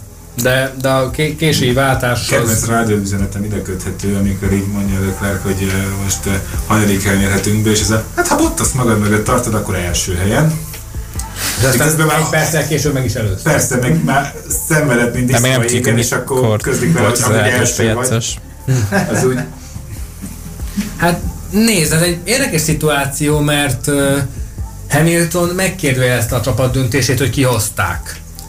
Már pedig... 8 kapott volna egy defektet, akkor nem biztos, hogy megkérdőjelezte volna. Hát persze, pont ezek mondani, hogy már pedig abban az esetben uh, helytálló volt a döntés, hogy inkább legyen meg a biztos 10 pont, mint sem egy bizonytalan 15-öt elbukjanak, mert teljesen más úgy ráfordulni Austinra, ami egyébként Hamiltonnak egy nagyon jó pályája, számtalanszor nyert már, más 6 pontos hátrányban ráfordulni egy ilyenre, mint 16 pontos hátrányban. Tehát uh, ilyen szempontból most a mercedes értek egyet, mert most egy olyan szakaszában tartunk a bajnokságnak, ahol uh, nem lehet ilyen hűbele Balázs módjára elszórni a pontokat. Egyértelműen lehet látni, hogy a Red Bull és a Mercedes egymásra figyel. Verstappen és Hamilton esetében ugyanazt a receptet próbálják követni, ugyanazt próbálják nézni, hogy mi jár kevesebb rizikóval, mi az, ami biztos, ami nem ilyen, uh, ilyen báb jellegű. Hát ez egyértelmű, persze. Ja, a Mercedesnél eddig pont azokat a döntéseket hiányoltam, hogy picit nagyobb kockázatvállalást takartak volna, és volt olyan helyzet, mikor erre ráfáztak. Most azt mondom, hogy nem feltétlenül, bár ha mondjuk előbb kihozzák Hamilton, nyilván jobb lett volna, de mondjuk az nem lett volna itt extra kockázatvállalás, sőt, ugye, hát most igen, túl sokáig tartottak. Nem, most itt ugye nem működött, tehát ugye az alávágás, mint olyan nem működött, mert az új Inter az még nem elég jó, a nagyon kopott Inter már megint nem hát, jó. nézd csak meg Okongumiát, hogy hogy nézett ki 58 után, tehát nagyon benne volt a pakliba defekt, ha csak kint tartják. Hát persze, tehát hogy itt ez egy olyan szituáció volt, amikor nem volt olyan egyértelmű, hogy mi a jó döntés, mert... Igen. Itt a biztos döntés kellett megragadni. Igen, tehát. ez egy olyan értelemben biztos döntés volt, hogy egyébként... Vesztettek két pozíció, de van tíz biztos pontjuk erről a versenyről. Igen, és még hogyha egyébként akkor se lett volna akkor a veszteség az összképet nézve, hogyha még ott utoléri őt ugye Gasly meg, Gasly meg Norris. mert mert persze, ugye láttuk tavaly Strollnál megértek, amikor a biztosra mentek és kihozták, de azért a nagy átlagot tekintve ebben kevesebb a rizikó, mint hogy kap egy defektet, és akkor, akkor nulla pont. Mert itt most azért le, oké, okay, persze, nem értem, nem, nem gondolkodik így a pályán, hogy akkor most mi a biztosabb, de ugyanez volt egyébként Szocsiba is, ahol fél perc előn tudatában nem volt rizikó kihozni intermédiát gumikér Hamilton-t. De ezt Plusz ugye Verstappen már kijött. Meg először ott Hamilton is elszegült a csapatnak. Persze, de azt mondom, hogy ott is igazából a biztosra sikerült utazni, mert Verstappen már kijött ezért a gumiért. Norris kimaradt. Most, hát most Norris az tök mindegy volt, de nem, hanem hogy az, hogy ott is rámentek a biztosra, hogy ezzel biztos nem buknak. Ott a Mázi úgy hozta, hogy abból futamgyőzelem lett, tehát ott nyertek 7 pontot, most itt buktak 5 tehát igazából még így is pluszban vannak, hogyha a, a leredukált kockázatokat nézzük. Mert mind a kettő egy abszolút kockázatmentes döntés volt. Igen, viszont mondjuk ott az időmérő meg pont azzal, hogy ott nem merték korábban már feltenni a székeket, ott azon rajta vesztettek. A, ami ott elvileg a biztosabbnak tűnt. Aztán úgy alakult a futam, igen, hogy ez a jó benne, hogy minden ilyen full hullámzó, és nincs, eh, nincs ez az egyértelmű dominancia. És simán lehet egyébként, hogy a két csapat, eh, két top csapat döntésein fog múlni akár a VB cím sorsa, nem feltétlenül a két pilótán. Hát igen. És érdekes lesz a hajra, mert ugye bár most jön uh, Austin. Jön három futam az amerikai kontinensem. Hosszú idő után elmegyünk Európába. Most leszámítjuk a közel Hát két hét múlva ugye megrendezik hát majd a, jövő, jövő az amerikai nagy Nem a mostani van az az utáni hétvégén jön Austin, utána megint egy két hetes szünet. Mexikó. Mexikóval és, és utána Brazília. Brazíliával. Ilyen, az utolsó sprint hétvége.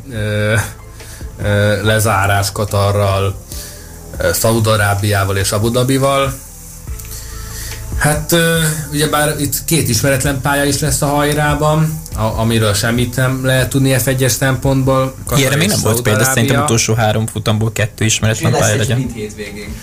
Igen, ezt és sprint futamos hétvégén Brazíliában. Harmadjára is neki futunk a kísérletnek. Silverstone és Monza után. Hát az igazat megalva sok jót ez esetben sem fűzök a történethez. Akkor legalább ezzel kapcsolatban mindenképpen egyetértünk. Jó eséllyel 7 sprint. Te Kristóf, te örülsz neki. Amúgy szerintem elég nem, lenne, hogyha most már nem. körös sprinteket tartanának, és akkor rajtnál lehet kicsit cserélgetni a pozíciókat. Hát nem tudom, ez számomra annyira mesterket az egész, tehát a Grand versenyzésben annyira nem való. megbolygatni a versenyítékek lebonyolítását. Teljesen Én látom egyébként az előnyeit. De akkor Monzában még unalmasabb lett volna a futam ha nincs a sprint. Hát most mi, mi kellett a sprinttel? Ki, ki esett Garcia kur, kurva grandéban? Tehát... Hát nem, arra gondolok, hogy ugye a Mercedes első sorból lett egy Verstappen polpozíció és egy Ricardo vezetés a rajt után. Ez egy normál rajtrácson nem történt volna. Jó, Hamilton kell kell rontani hozzá a rajtot. Szerintem Ez a sprint igaz. futam, ö, tehát a sprint futammal kapcsolatban lehetne több mindenem változtatni, akár hogy több pontot adjanak, és nem csak az első három nap, mert szerintem az jó, hogy három nap is izgalom van. Tehát, hogy már pénteken nem csak szabad edzések, hanem akkor már az időmérő De akkor nem kell hozzákötni a rajtrácshoz, legalábbis nem így. Tehát a, a a rendes vasárnapi verseny rajtsorrendjéről továbbra is döntsön az időmérő. Ez egyértelmű. Be lehet építeni a az, az sprint utamot valami plusz szellemnek, hogyha már annyira ragaszkodnak hozzá. Csak, és az is egy statisztika gyilkos futam izélet. Igen, az a másik, hogy, hogy tovább gyilkoljuk a statisztikát, rúgjuk, pofozzuk, tehát most nem véletlen, akkor egy kicsit már VTCR-hez kötve, ott azért nem nagyon hangoztatják ezt, hogy ki hány futamot nyert, meg hányszor állt dobogóra, mert ott eleve úgy próbálják hozni a szabályokat, hogy egy hétvégén csak egy dobogót szerezhess meg a hat helyből. Ugye, tehát hogyha a fordított rajtrács, akkor ott ugye első tíz fordul, meg most tíz futam, tíz győztes, ez nyilván Hát, normál körülmények között. Mondjuk az elmúlt években gyakrabban cserégettek a lebonyolításokat, mint mások fehér neműjét, tehát ezért sem lehetne ez Igen, csak kézzelfogható azt... statisztikát kötni. Igen az, azért mondom csak, hogy az a baj, hogy így a Forma 1 is erre az útra jutna, hogyha ennyire nem tart ki semmi mellett. Igen, igen, nagyon randomizálta vál az egész. Tehát, Miközben meg egyébként a statisztikákból él, mert itt van a Hamilton a 101, 101 100-szoros futam. 101 és félszeres polpozíciós. Bár akkor Jó, Válteri Bottasnak azért hozzátette. 68 és fél. Meg akkor a 100, 100 is igazából 99 és fél ugye Monaco. győzelem, mert ugye Fetteltől elvettek egyet, amit ugye a Hamilton kapott. Igen. Tehát lehet ezt még és akkor 99 Igen. Ez megint az a kategória, amikor uh, hát esőre köpönyeg. Nem, nem, nem, nem itt van a probléma a Forma 1 tehát főleg úgy, hogy idén alapvetően nagyon sokszor látunk izgalmas időmérő edzést, tehát uh, Hát Norris egy körön nagyon jó, úgyhogy ő is belekotnyeleskedik olykor a nagyobb dolgába. Igen, tehát és mégis mindig az időmérőt próbálják buherálni. Nem tudom, hogy emlékeztek-e 2016-ból arra másfél percenként eliminációs kiesés. Ez olyan, mint pályakerékpárban, amikor az utolsó kiesik Két minden második körben. Ahogy van. Hát de az nem véletlenül, hogy gyorsan ejtve Hát én sem voltam meglepődve, hogy őszintén szólva, de ez a Q1, Q2, Q3-as szisztéma azért 2006 óta már minden éppen így van, Igen. ezt ne felejtsük el. 2005-ig pedig ugye két különálló időmérő edzés volt, amelynek ugye összesített eredménye számított, illetve olyan is volt, hogy a két, tehát abban a leggyorsabb kör. De amit ez a mostani információ azért hosszabb távon ö, ö, bevált. De egyébként az összes sorozatát vette igen, szinte. Tehát ugye a MotoGP-ben is bevezették a Q1, Q2-t az egyben, egy órás időmérő edzés helyett most már jó néhány éve. vették át, de hát nem pont ugyanígy, de ezt a szisztémát Hát magát. a MotoGP-ben azért teljesen másképp van ez hangolva, ugyebár vannak, akik eleve tovább jutnak a szabad edzések eredmény alapján a Q2-be, a Q1-ben, a többiek mérkőznek meg, és onnan még két a versenyző jut a többiekhez. Igen, igen, igen. Ez is egy érdekes kérdés. van fölfűzve. Hát ugye Q1, Q2, Q3-as időmérős rendszer van a VTCR-ben, és most így áttérünk a Moszti Csehországi hétvégére. Igen, hogy, hogy rövidebbek legyenek az időmérők, mert az, hogy egy órán át köröznek, és a végén ki a leggyorsabb, az senki nem nézi. Hát igen, ilyen szempontból a Forma 2-es időmérők sem annyira látványosak ott, ugye, mert fél órás kvalifikáció. És igen, a formáról ugye ez a... Leesik az eső a tizedik percben, akkor többé nem is változik a sorrend. Hát igen, ez kb. A, el, elmosta a szabad edzést kategóriába esik ilyenkor. Hát igen, nem véletlenül, hogy szabad nem szakítják félbe Piros Zászló, az időmérőt annál inkább, főleg ugye ezek miatt a rövidebb blokkos lebonyolítások miatt, de most már tényleg térjünk át a túrautó világkupa csehországi hétvégére, ahol Mielis Norbi 2019 után újra futam győzelmet aratott. Annyi, annyi most a sztóvicet hallottam az elmúlt hétben, hogy Hát de Hát de beseadtad a Bottas sisakot cserélt Hamilton a című történetet az adásba. Most így már elrontottad, így már hova Hát de így már nem sütötted volna hogy már más... Hát mondhatni más sportágról beszélünk még, hogyha mégis uh, motorsportnál maradtunk, szóval... De akkor most térjünk vissza a mozdba. Most? A, a, a mini... A, mini... a mozdba is vagy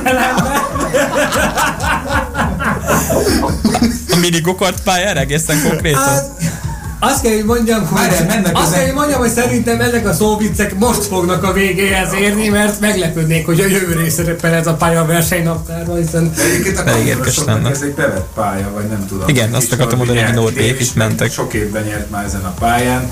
Jó, persze tudjuk, van csepilóta a kamion ebben, ami hát segít az ilyen. Lassan visszanézem. Most már túrautó világban is volt most szak. Elképzelni tudom, hogy hogy fértek ott. Tehát a túrautósok ilyen tökön passzoljon átmentek a rajt után. Tehát...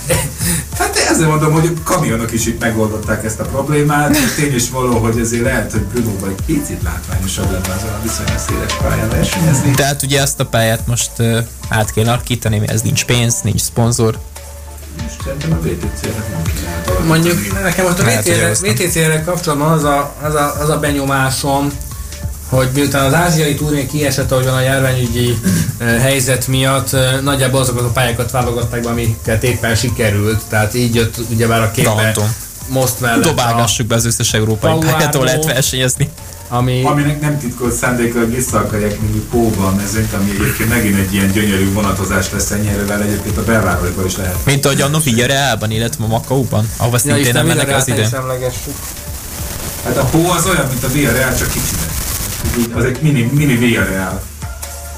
És akkor ugye bár még utána jön uh, elvileg, nagyon hangsúlyozom, elvileg Adria, ha elkészül meg, ha megfelelő Tavaly sem volt ott futam. De ebben már nagyon szkeptikus vagyok. Ugye Olaszország és nem Horvátország. Nem értem, hogy tényleg nem lehetett volna jobb pályákat összeválogatni. Olaszországban? Ez egy abszolút kényszerhelyzet szerintem, tehát meg, Simán egy Monzát egyébként. Hát sok más versenyt sorolva összeegyeztetve kell tervezni. A Mizánóban most jön majd a Kamion EB hétvégén, rá következő hétvégén MotoGP, meg egy novemberi VTC-t oda Én inkább Monzát mondom, ahol tényleg versenyeztek korábban VTC-ben. Hát lehet, hogy hol lesz. Hát, Hát nem tudom. Egyszer volt olyan. Az elmúlt hétvégén Monzában rendeztek uh, TCR itali futamot. Miért Norbi és a Galamb esetére emlékszünk. Igen, VTTC is járt itt uh, a monzai pályán, de... Még a Noszengős volt. sorozat történetének első futama Monzában volt. 2005. Nem, nem, nem mellékes. És, és a végén jön a már említett Szocsi. És azért még mindig Ez egy... egy tökéletes lezárás ebbe a közösképbe. Annyira remélik a képbe, komolyan mondom. El lehet adni az orosz rulett címadást, hogyha úgy alakul a... Hát főleg, ha olyan időjárás lesz, mint 19-ben Szepangban, akkor még végképp. Már nem olyan szorosan Igaz, valószínűleg 30 fok nem lesz, csak 10, de... Hát igen. Szocsiban? Abban az esetben, hogy hány kommentátor kap majd hangszágyudalást azon a hétvégén. Ha? Hát, hogy a Szocsi is, eső is, még szorosban egy küzdelem is. Lanti ott el fogja ereszteni magát. Lantival ott el fogtok szórakozni az Eurosportnál, főleg, hogyha valami jó kis snooker döntő is lesz az nap.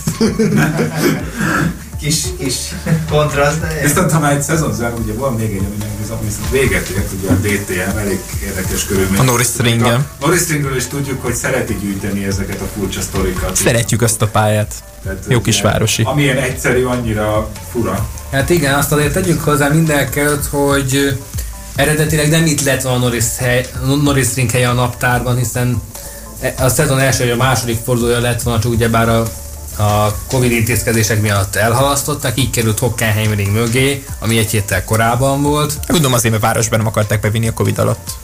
hát igen, igen, igen. És és hát ez végül egy eléggé nyakatekert szezonzárót eredményezett, ugyebár három esélyes volt három különböző márka képviseletében, Liam Lawson a... Nem egyforma arányban voltak a, ezek a márkák. Az Red, Red Bull Esport Ferrari-val, ott volt uh, Kelly van der Linde az Audival, meg Maximilian Gött a Mercedes-szel. Ugye bár még a szombati eseményeket követően is Lawson vezette a tabellát, már szinte úgy tűnt, hogy megvan ez a bajnoki cím Lawson számára. Aztán vasárnap megint összeállt az első sorban a Lawson Kelly van der Linde duó, ez lényegében nagyjából hasonló volt a koreográfia rajtad követően, csak most ö, csattanósabb lezárással. Hát konkrétan... Hát mondjuk ez a csattanó nem a faltól jött ez esetben. Hát ha már itt a Elég beszélgetünk a biliárdos példákról, a Forma 1 közvetítés kapcsán. Kevin van der Linde egy nagyon sebes fejérgolyóként érkezett meg Liam Lawson ferrari és aminek az lett a vége, hogy Nick Cassidy csíti a másik Ferrari-ban. Volt egy kis karambol, mert van olyan biliárdfajta is.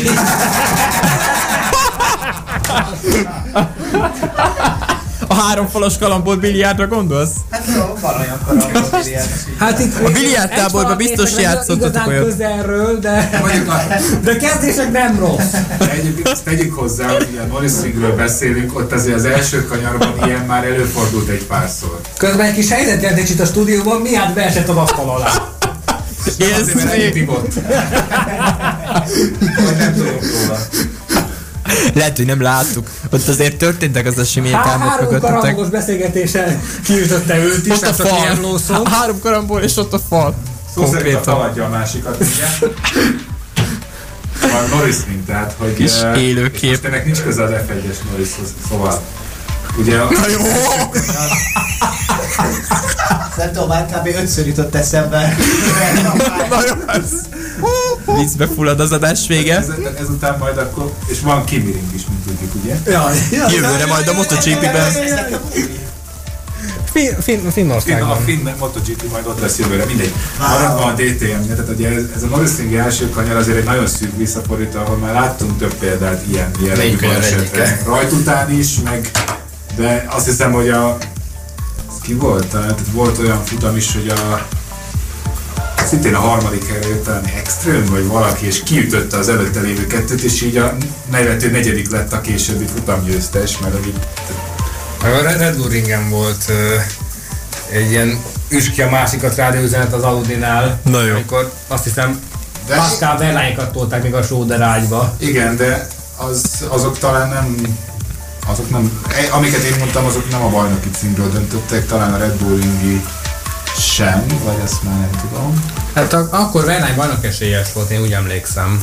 Meg lehet, hogy meg, meg is nyerte ő azt a DTM-et. Igen, azt meg, megnyerte végül. Na mindegy, de hogy ez a, ez a, ez a finish szerintem ez egyébként borzasztó. És nyilván hát, Bajnoksághoz méltatlan. Igen, tehát ez is... Mert teszem hozzá, Kevin van der de a vadózó stílusát tovább véve, aztán Maximilian Götzöt is megpróbálta ott megtorpedózni, csak aztán ő lett az elszemendő alany kapott egy defektet. Csak az meg azért, de az meg azért volt értelmetlen és fölösleges, mert ott nem is volt pont hátránya. Hát. Na aztán végül a Mercedes, Mercedes-es a Mercedes csapatutasítása lendítette még inkább előre Maximilian Götznek a bajnoki esélyeit. Ugyebár Götz harmadik, negyedik helyen haladt, vezetett Lucas Auer, nem is kevés előnnyel, ilyen 10 másodperccel. Ez a része már várható volt szerintem. A, de végül így eléggé látványos elengedések lettek itt, tehát Auer félreállt a gyors étterembe. Kért egy gyors megpenit. Zero kólával, mert ugye autóversenyző, nem iszik cukrot. Na igen. Filipe is egy sajburgert kért. És akkor a most a sztorinak a végét viszont majd a reklámblokk után fogjátok csak meghallgatni, úgyhogy tartsatok továbbra is a Pázmány Rádióval. Hát folytatódik a Pázmány Sport hétfői maratoni adása, most már lassan két órája élőben a Pázmány Rádióban.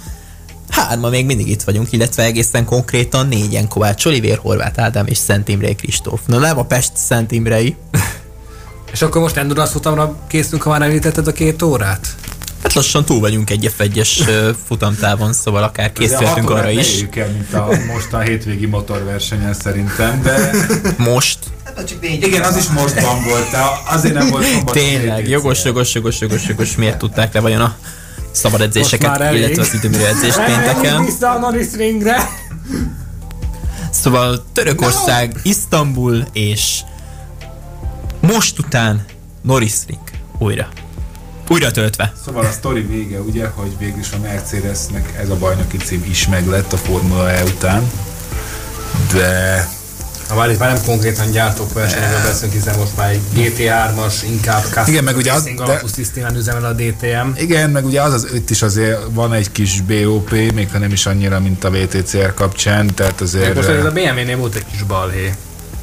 Hát igen, mert a BMW annyira nem tudott profitálni ebből a szisztémából, vagy hát ugye de, de úgy, köze, úgy, úgy, úgy, olyan igen. hangzatos és ütös, mint egy Andrá Adamo nyilatkozat. Hát nem, de azért konstans sereghajtó volt a BMW, leszámítva talán Wittmant. Úgyhogy de visszatérve a, a DTM-re, ugye, ugye Monzában, amikor elkezdték, akkor pont a Mercedes volt az, amelyiknél úgy tűnik, hogy egy pici fölényben van, és akkor picit lehúzták BOP-val, hogy ne nyerjék annyira agyon magukat. Aztán az egész szezonban úgy tűnt ugye, hogy akkor ez egy Audi Ferrari csata, és a harmadik. És akkor a, Ha már igen. említettük a Kimi Ringet, Kimi Räikkönen példáját, lemásol. Csak az az érdekes, hogy a, a, a Kimi Räikkönen féle bajnoki címre azt mondták azért úgy sokan, és viszonylag jogosan, hogy ott az egy, egyfajta sorsigassága, hogy végül is ugye a McLaren ott a Ferrari adataiból ha építette, vagy nem építette a saját autóját, tök mindegy, valahogy ott volt az a sok dokumentum, meg tele voltak ugye egész szezonban botrányokkal, és ennek hatására ott Raikkonen a kvázi a maga kis finnes, csöndes, nyugodt uh, Mondom, hogy ezt egy eleganciájával egyszer csak így odaért és, és Mondom, hogy lesz egy kimis adás az adás. Hát ezt azon Milyen nyugodtan alatt, pedig Palik László teli torkából üvöltött akkor. Hát persze, de, rá, de Raikkonennek annyi történt, hogy így a szája egy fél centivel jobban kinyílt. De Ezután biztos nagy parti csapott. Egy, egy igazi filmbulit azért ott lettünk volna szerintem. Vagy mi most is ott lennénk. De... São vagy a környékén. Hát, vagy ki tudja. De hogy most azért a Mercedes kapcsán ezt nem annyira érzékeled, mert azért Lawson végig inkább, tehát hogy itt meggyőzőbb volt. Meggyőzőbb volt, meg... Meg, meg, meg párhuzamosan az F2-ben is verseny. Igen, meg, meg ugye újonc, meg ugye mind meg azért nem volt rossz alapvetően Cassidy meg Ábon sem, ugye nem tudom kik ugrottak, talán Ábon végig ők csinálta a szezont. Abban. Miami is csinálta Ábon, csak most nem engedték el, tehát, már uh, konkrét esélye nem volt a bajnoki címre. Igen, tehát uh, de visszatérve erre, tehát hogy itt, itt azért nem érződött ez a fajta uh, feszültség keltés, vagy legalábbis idáig nem érződött. Uh, aztán itt az utolsó futamon gyakorlatilag elszabad, igen, elszabadult a pokol.